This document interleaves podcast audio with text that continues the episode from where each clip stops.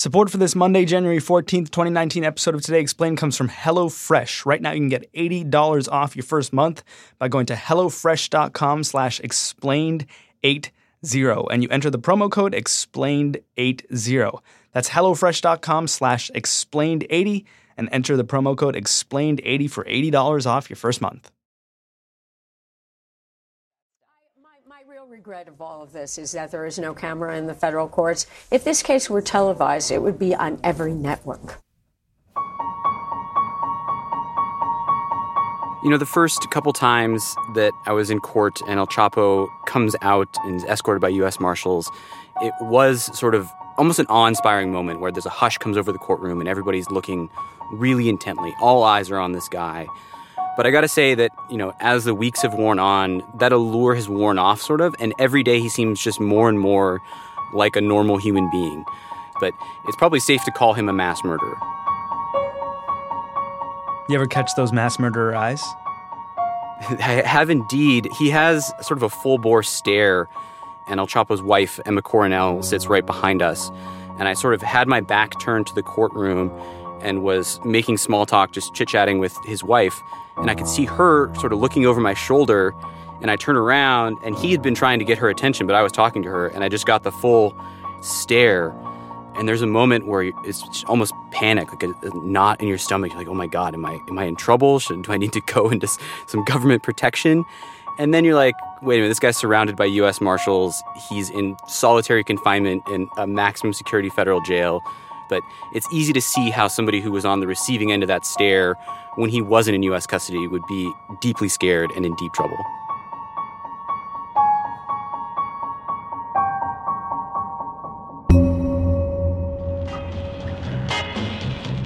Keegan Hamilton has been reporting from the Chapo trial in Brooklyn for Vice News. He's also the host of their Chapo podcast.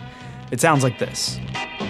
This man makes a living mockery of America's war on drugs. He is Joaquin El Chapo Guzman. Also known as El Chapo, the short one. Chapo Guzman is like the Osama bin Laden of drug trafficking. Heads the ultra violent, ultra lucrative Sinaloa drug cartel. So rich he made the Forbes magazine billionaires list using boats, submarines, airplanes, marijuana, cocaine, heroin, meth, thought to be responsible for a quarter of the drugs here in the U.S. He escaped from a maximum security prison for the second time. El Chapo Guzmán es como Dios. El Chapo Guzman, he's like a god. Tens of thousands have died in the U.S. and Mexico because of him. And tonight at 10, we are tracking a big development. Mexican drug kingpin has been extradited to the U.S. to face charges for his role as the head of the cartel. I'm Keegan Hamilton, and this is Chapo. For the uninitiated, who is El Chapo? So, El Chapo is Joaquin El Chapo Guzman Loera. He is a leader of the Sinaloa cartel, which is one of, if not the most powerful drug trafficking organization in Mexico. He's been active in the drug trade basically since the late 70s and was one of the most powerful drug lords in Mexico through the 90s uh, and 2000s up until his final capture in 2016. And he was captured by Mexican authorities, United States authorities?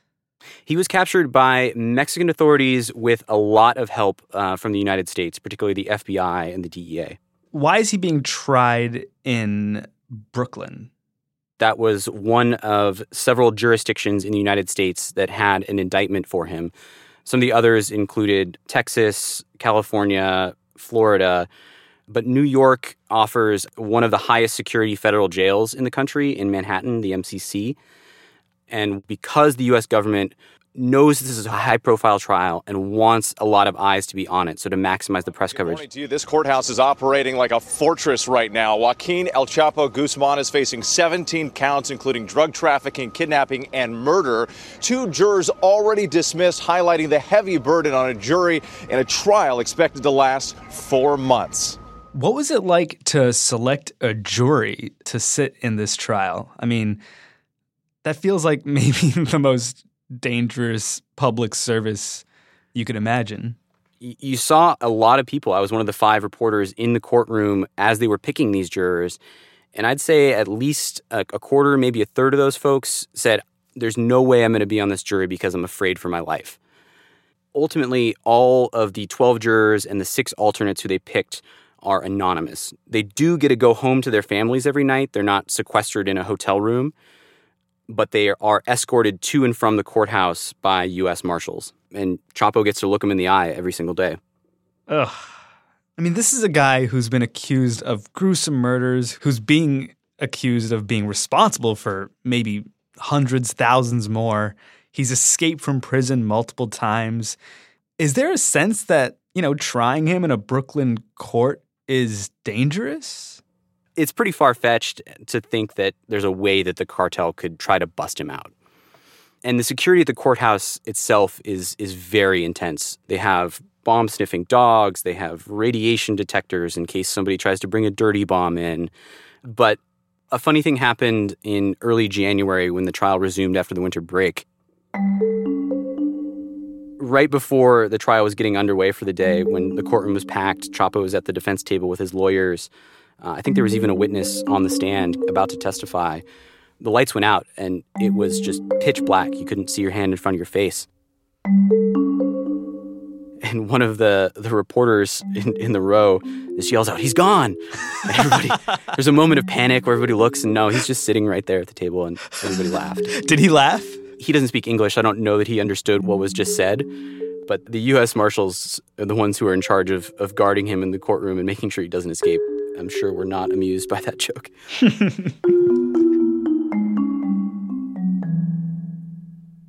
because we are talking about like one of the most surely sophisticated drug operations ever, what have been sort of the more remarkable moments in the trial, the more remarkable revelations? So far in the trial, we've had nine uh, major cooperating witnesses, and they've run the gamut from uh, some of his major Colombian cocaine suppliers who are in U.S. custody to his Mexican cartel associates, uh, some of his right hand men, his top lieutenants, and then some more obscure figures. Just recently, we heard from a guy who is best described as the Sinaloa cartel's IT guy. He hmm. set up an encrypted communication system for the cartel and then became an informant and let the FBI into that that network so that they could obtain recordings of Chapo discussing cartel business on the phone. Bueno, este, sí, este, aquí me estaba pasando recado, disculpe. Eh, ándale pues, este, mire, este, ¿usted tiene algún numerito de un número de cuenta donde depositarle? The phone calls that the FBI was able to get from these servers really were just a window into the day-to-day operations of the cartel. And you you see that that Chapo is essentially a micromanager he is in constant communication with his underlings, directing every aspect of his business. He's he's getting on the phone with corrupt police commanders to ask for favors. He's talking to his chief enforcer about how to battle a rival cartel group. On top of that, perhaps the most salacious thing that we heard from the IT guy was that Chapo was obsessed with spying on people who worked for him uh, and not just his employees, but also the women in his life. His wife, Emma Coronel, and his mistresses, he had the IT guy install commercial spyware on their cell phones so that he could remotely turn on the microphones on their phones so he oh could hear what they were saying after he'd finished talking to them. Just your friendly neighborhood, totally insecure drug lord. I also hear there were like a set of twins who testified against him. Do, do twins go at the same time, or do they still have to go one by one? Actually, they just put the same twin up there twice and say it's a different guy. the Flores twins, Pedro and Margarito Flores, were wholesalers for Chicago. They were born and raised in Chicago and then fled the U.S. when they were under indictment, went to Sinaloa, and became basically some of Chapo's top drug distributors in the United States. And we heard from one of those twins so far. We might hear from another before it's all said and done, who described the complete supply chain, how drugs get from Colombia to Mexico, smuggled across the border, and then make their way to Chicago and distributed across basically the entire United States. And how exactly does that work? A lot of bribes is a big part of it, paying the Mexican and Colombian authorities to make sure that the shipments get from South America to Mexico and to the border uh, without being intercepted by the authorities there. And then at the border, there's just an enormous array of smuggling techniques, none of which uh, a giant wall at the border would stop. Hmm. Um, in most cases, they were being uh, smuggled across the border through semi trucks, commercial trucks with hidden compartments. They also used uh, trains. One of their favorite tactics was to use uh, oil tankers, like rail cars with oil tankers on them and those had secret compartments at either end, and they would fill the tankers up with, I think they said vegetable oil or some type of cooking oil, so that anybody who popped the top on this container would look in and see oil and say, I don't want to mess with getting in there or trying to drain that. And it proved to be remarkably effective. Crazy.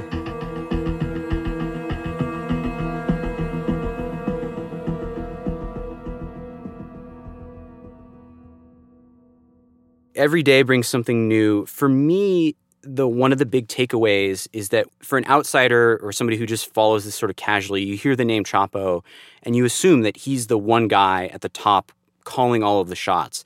But it it's way more complicated than that. And the prosecutors, as they've laid out their case, have made it clear that that Chapo was not the only major drug trafficker.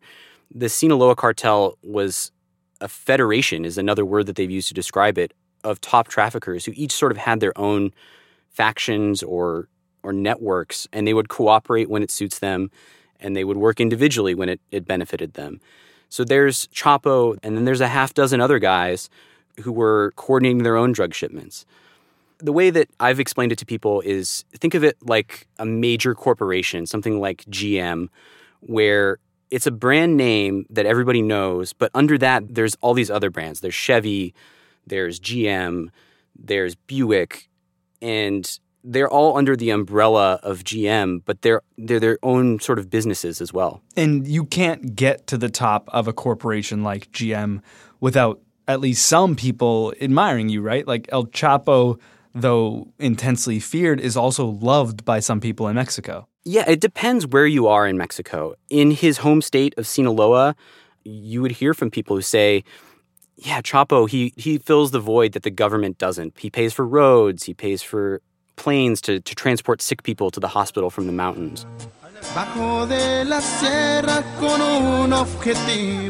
And this is why there are like thousands of folk songs written about him, right? Yeah, the narco corridos are a facet of the Mexican cartel world. Well, they they will, in some cases, commission artists to make songs that sing their praises. And Chapo has many, many narco corridos written about him. So he's got that sort of narco Robin Hood uh, reputation in his home state. But we also spoke to folks in Mexico City who called him a parasite, who said this guy is a criminal and he gives our country a bad name.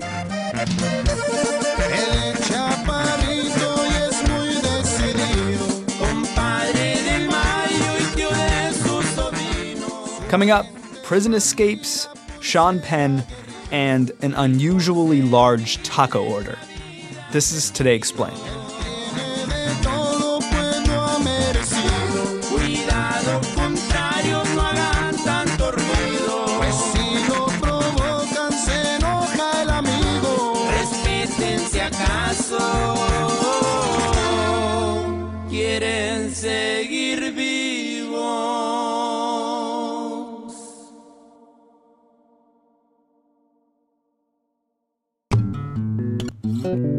Southwest chicken and peppers with yellow rice and black beans. This dish packs all your favorite Southwest flavors into one delicious bowl. Seriously, it's like a Tex Mex treasure hunt for tasty toppings. In it, you'll find chili and cumin spiced chicken, creamy black beans, a tangle of tender peppers, and a dollop of tangy sour cream. The base is a bed of golden hued rice, which gets its beautiful color from turmeric, a spice that's been around for centuries. It comes from the root of a plant from the ginger family and it's known for its earthy flavor and signature deep yellow color.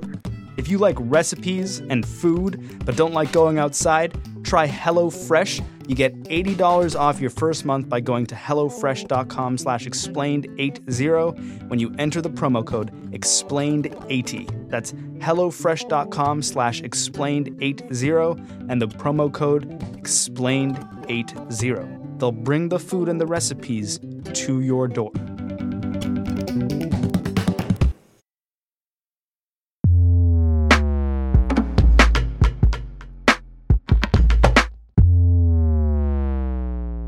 So, who exactly is El Chapo? Like, where did he come from in Mexico? What was his childhood like? Did he want to grow up to be a drug lord? El Chapo was born in a tiny, tiny village in the mountains of Sinaloa, which is in the, the Sierra Madre Mountains in an area called the Golden Triangle. This area is incredibly poor, and it's a solid four hour drive from the nearest major city, Culiacan, over some incredibly rough roads. The famous story is that his family had nothing, and so he would sell oranges by the side of the road to, to bring in a little extra money for his family. Eventually, he, as many people do in that area of Mexico, realized that the only way to provide for your family was to start growing marijuana and opium poppies, which get processed into heroin. Hmm. And he parlayed his his drug crops into the multi-million dollar empire that it eventually became. And what is it about his rise that led to empire? What made him more savvy than your average drug dealer or your average entrepreneur? I think everybody agrees that Chapo is just a smart guy, a good businessman.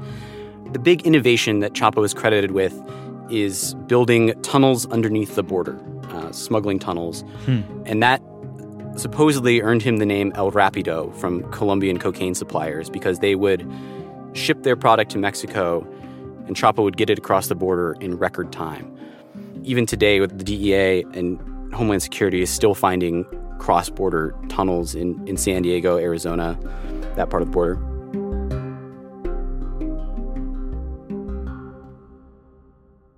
Marijuana, before legalization in the United States, was a big cash crop for the cartel. Uh, heroin, which the cartel can control the production of because they can grow the poppies in Mexico, was another big one. But the moneymaker, what really changed the game was was cocaine. And for a number of years, back in the late 70s and 80s, in Pablo Escobar's heyday, Colombians would ship the cocaine pretty much directly from Colombia to the United States. It would go through the Caribbean. They called it the Caribbean route. Hmm. But when the U.S. started cracking down on that, the Colombians needed a new way to get their product to market. And the obvious solution was the giant land border with Mexico. So they started working with Chapo and other major Mexican traffickers to ship cocaine across the land border. And that is what really changed the game in Mexico and, and brought a huge influx of cash and power to the Mexican cartels. So, as he's making this sort of meteoric rise to being the king of this empire, what's the sort of byproduct of it? Tell me about the ugliness of this rise. Violence is an unavoidable part of the drug business. You know, this is this is basically a, a corporation, is what the Sinaloa cartel is. In a legal corporation, you know, if there's a business dispute of some kind, you can go to civil court and have your lawyer settle it. In the drug trade, they don't have that luxury, and inevitably, violence is the way to solve those problems. So there's there's killings over drug debts, and then there's killings over just rivalries. As you get powerful cartel figures, many of whom came from the same rural area in Sinaloa as Chapo, there's these sort of lifelong grudges. And when one act of violence is met with retaliation, which starts a whole spiral that be- can become a war. What we saw a few years ago in Ciudad Juarez along the border with El Paso, Texas, can be basically traced back to a personal dispute between El Chapo and the leader of the Juarez cartel that got out of hand and made Juarez the murder capital of the Western Hemisphere for a good four years. With drug cartels battling over control of the city and smuggling routes into the United States, the people of Juarez say the killings only stop when the Mexican national team is playing on TV or when it's raining outside.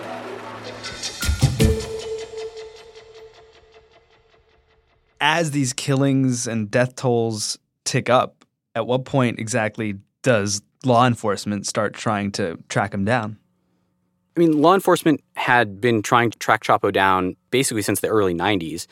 Uh, he was successfully captured in 1993 and spent the next eight years in prison. He was in prison in Mexico from 1993 to 2001.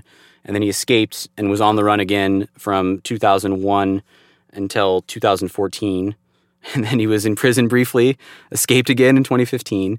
You know, who knows how hard the Mexican authorities really were trying to capture him? We've we've heard a lot about corruption in this trial, and it's clear that he was allowed to operate and in many cases allowed to escape because he had paid off the the right people. The first time he escapes from prison, how exactly does he do it? Purportedly, El Chapo's first escape from prison in 2001 uh, occurred when he hid in a laundry cart underneath clothes that a prison uh, employee wheeled out the front gate of the prison. We heard an alternative theory to that that he paid off the prison officials and was actually dressed as a, a federal police officer and walked out the front gate. Wow. And the second time he gets out of prison, how does he do it that time? Chapo's second prison escape is undoubtedly his most incredible and, and, daring moment. That involved him being in a maximum security prison and having his people dig a tunnel that was a mile long from a house uh, just outside the prison. Wow. That went right up into the, the shower of his cell. Huh. And he just ducks down and disappears. And inside that tunnel, to have a little icing on the cake here, was uh, a rail that had a motorcycle mounted on it. So Chapo what? gets on this motorcycle and rides to freedom. Um, but the U.S. authorities were trying very, very hard to capture him, especially toward the end, from say 2008 to 2016 when he was caught finally. A dramatic capture. The world's most wanted, most dangerous drug lord, Joaquin El Chapo Guzman, back in Mexican custody tonight. Mexico's president announcing mission accomplished after a nearly six month manhunt for the Sinaloa cartel chief.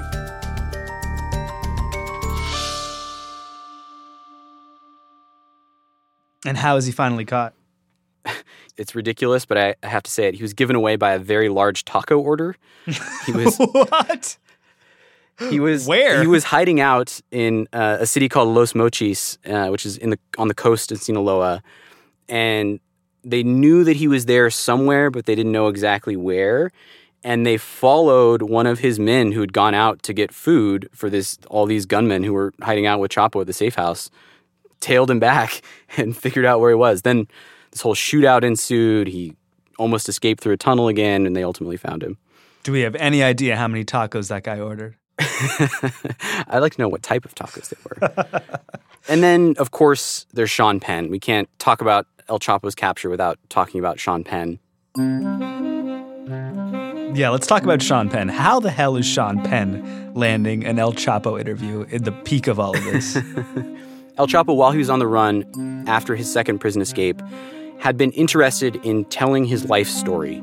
Quiero dejar en claro el contenido de esta entrevista es exclusivo para la señorita Kay del Castillo y el señor Sean Penn. He had contacted an actress named Kate del Castillo, who is the star of a Mexican soap opera, and said, I want you to produce a movie about my life.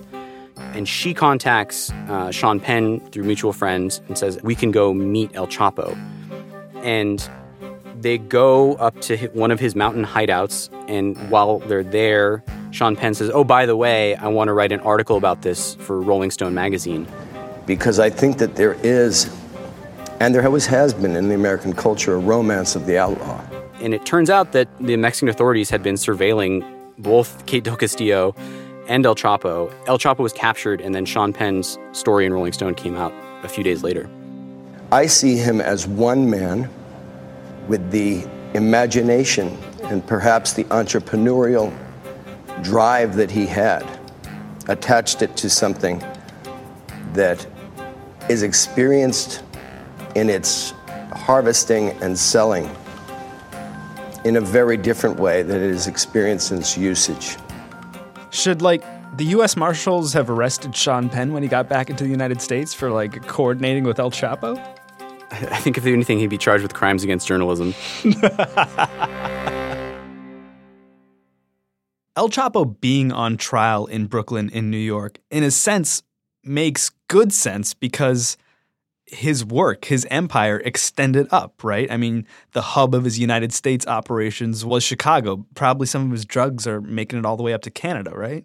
We heard testimony that he was had business uh, extensively in Vancouver, supplying uh, methamphetamine, heroin, cocaine, and he was definitely supplying significant amounts of uh, cocaine to New York. We've we've heard testimony about warehouses that belonged to Chapo that were seized in in Queens and New Jersey, where they found hundreds and hundreds of kilos of cocaine that belonged to Chapo and the Sinaloa cartel. And Keegan, you live in New York. I imagine you've met a cocaine user or two in your time there. I mean. The Vice office is in Williamsburg, so certainly I have encountered a cocaine user or two in my time in New York City. and you know, like just to be real here for a second, I have friends who buy like fair trade coffee, organic tomatoes. They they won't buy a car because of the the toll on the environment, but they don't ever ask questions about where their drugs come from, about where their their white powder at the dance party comes from. And I just wonder like how do they fit into this story? at the end of the day, if there was no demand for drugs in the United States, there would be no cartels to supply those drugs. U.S. consumers of drugs are the, ultimately the ones who are responsible for the drug trade. Chapo and every other Mexican trafficker is just supplying a product that they know will get them money from the United States. And and sitting in that courtroom and seeing his trial, do you think it'll change a thing? the most compelling argument I've heard in favor of saying that this changes something is that Chapo, for many years, was sort of the face of impunity. Like, he can get away with it because he can buy off whoever he needs to buy off. He's, he's so powerful that he, he can't be brought to justice. So, in the sense that bringing El Chapo to the United States and convicting him shows that, that no one is above the law, I think there is something to be said for that. On the flip side, there is no change in terms of the supply of drugs in the United States. So I think that there's a symbolic value in, in convicting him and him being sentenced to life in prison as seems inevitable. But in terms of practical impact, is this making any dent? No.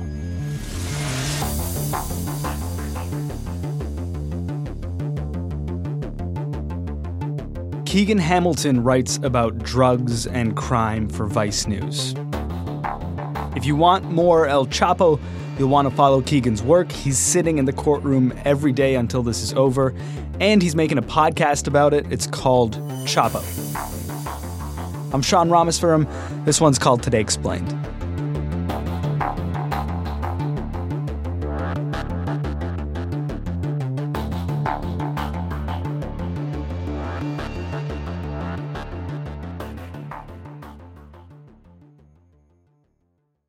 HelloFresh has a fresh offer for 2019. It's to get $80 off your first month of food delivery and recipe delivery to your house. You go to HelloFresh.com slash explained80 and guess what the promo code is? Explained80. Gets you $80 off at HelloFresh.com slash explained80.